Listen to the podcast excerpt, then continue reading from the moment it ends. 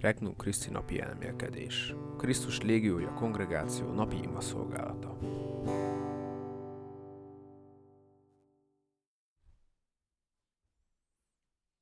A hit által megmentett értelem. 2023. június 7. Évközi 9. hét szerda. Márk evangéliumából 12. fejezet.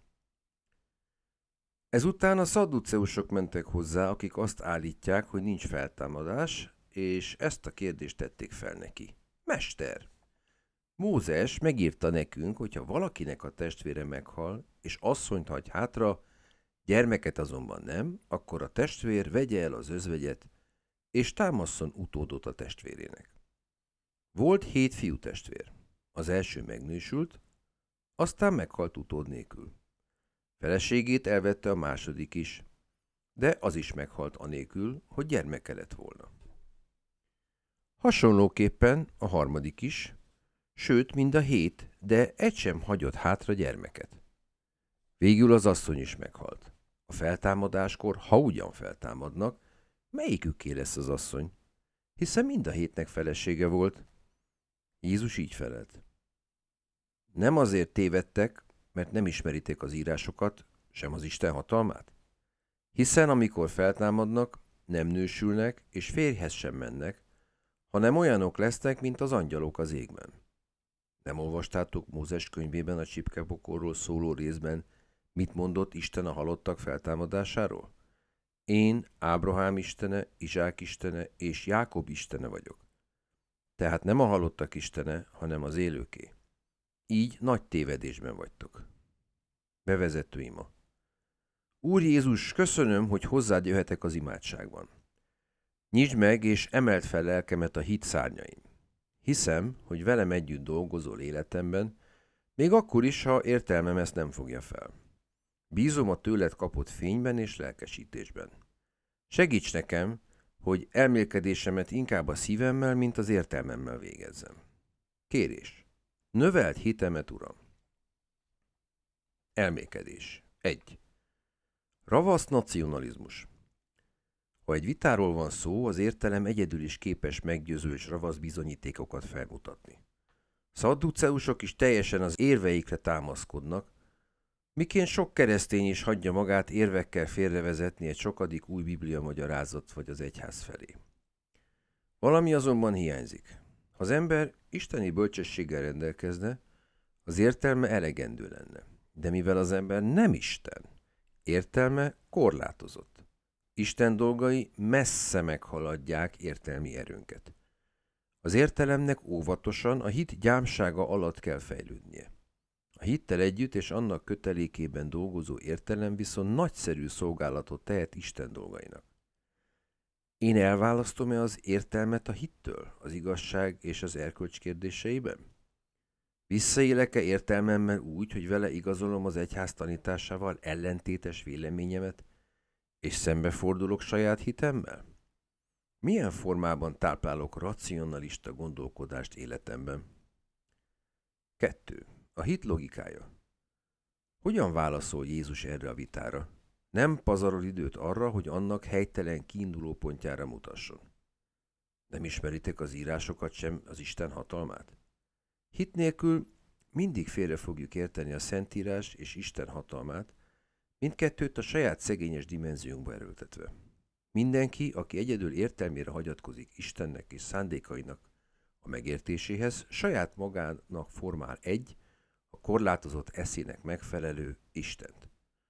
A hit segít különbséget tenni evilági és túlvilági értékek között. Egykor majd angyalok módjára teljes egységbe lehetünk Istennel, olyan egységben, amely a házasság lelki egységét messze túlszárnyalja. Hogyan alkalmazom a hitemet életem nehéz és értelmetlennek tűnő helyzeteiben, szenvedésben, nehézségekben és kihívásokban? Keresztre feszítem az igazságot saját elképzeléseim keresztjén? 3. Az élők Istene Amint hitünk megmenti értelmünket, Jézushoz hasonlóan mi is érvelhetünk a Szentírás szavaival. Kiszakadhatunk emberi körülményeink szegénységéből. Amíg ő, ami Urunk, és mi hozzá tartozunk, benne életet nyerünk. így nem csak a feltámadás nyer értelmet, hanem Isten jelenléte az életemben. Minden gyötrődésem, zavartságom és elesésem ellenére. Az irgalmasság valóságá válik számomra, mert közelebb visz egy teljesebb élethez, ahol Istennel lehetek, a leghűségesebb barátommal, aki sose hagy el. Ő az az Isten, akiben hiszek.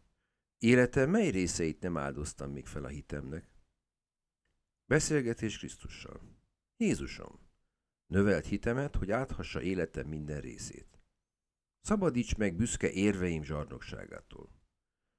Gyógyíts meg a hitvilágosságával, hogy megtapasztaljam jelenlétedet életemben. Segíts mindenben a te akaratodat keresnem Máriához hasonlóan bizalommal ölelve át a keresztet. Elhatározás. A legközelebbi kellemetlenséget vagy szenvedést imádságos lélekkel fogadom, és túláradó hittel tűröm. Néhány további gondolat Nick Page a leghosszabb hét című könyvéből. A feltámadáskor, ha ugyan feltámadnak, melyiküké lesz az asszony? Egy harmadik taktika. Próbálták a személyes megközelítést, próbálták a politikát belekeverni, most ellenfelei a valláshoz fordultak. És eljött egy újabb ellenfél ideje. Már voltak főpapok, az írástudók és a vének, végeztünk a farizeusokkal és Herodes pártiakkal. Most a szadduceusok tesznek egy próbát. Mint láttuk, az egyik legfőbb kérdés, melyben a szadduceusok és a farizeusok nézetei eltértek, a túlvilági életre vonatkozott. A farizeusok a test feltámadásában hittek. A szadduceusok ezt elvetették, mert nem találtak rá utalást a túrában.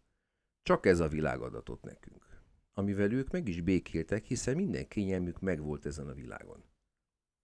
A szadduceuzmus megtestésített egy hiú önelégültséget a status quo fenntartásáért, amelyet csak a gazdagok tudtak elfogadni. És valóban van bizonyos önelégültség ebben a kérdésben. Ez egy elméleti vita, egy találós kérdés, egy filozófiai és teológiai rejtvény. Jézus válaszképpen egyszerűen porig bombázza az érvet. A Tórát idézi, a szadduceusok saját alapszövegét, és azt mondja, én vagyok Ábrahám istene, Izsák istene és Jákob istene, aminek az a tartalma, hogy mindezek valamilyen módon még éltek Mózes idejében. Más szóval azzal vádolja ezeket az embereket, hogy nem olvasták az írásokat. Érvelése részben azon alapul, amit úgy neveznénk, hogy józanész, vagy másképp Isten kezében van a hatalom mindennek az elrendezésére. Miből gondoljátok azt, hogy a feltámadás utáni élet ugyanolyan lesz, mint ez a földi itt? Jézus ingerültségének van még egy jelentéssíkja. Egy özvegyasszonyról beszélnek, egy nőről, akit a fivérek egymásnak adtak át. Az ilyen embereknek nem volt semmiféle hatalmuk, mint láthattuk. A szadduceusok az özvegyasszony kiszolgáltatott helyzetéből egy teológiai talán gyártottak, ami azt mutatja, mennyire távol álltak a júdeai falvak és kisvárosok népének mindennapos problémáitól. További tartalmakért még ma látogass el a regnumchristi.hu weboldalra.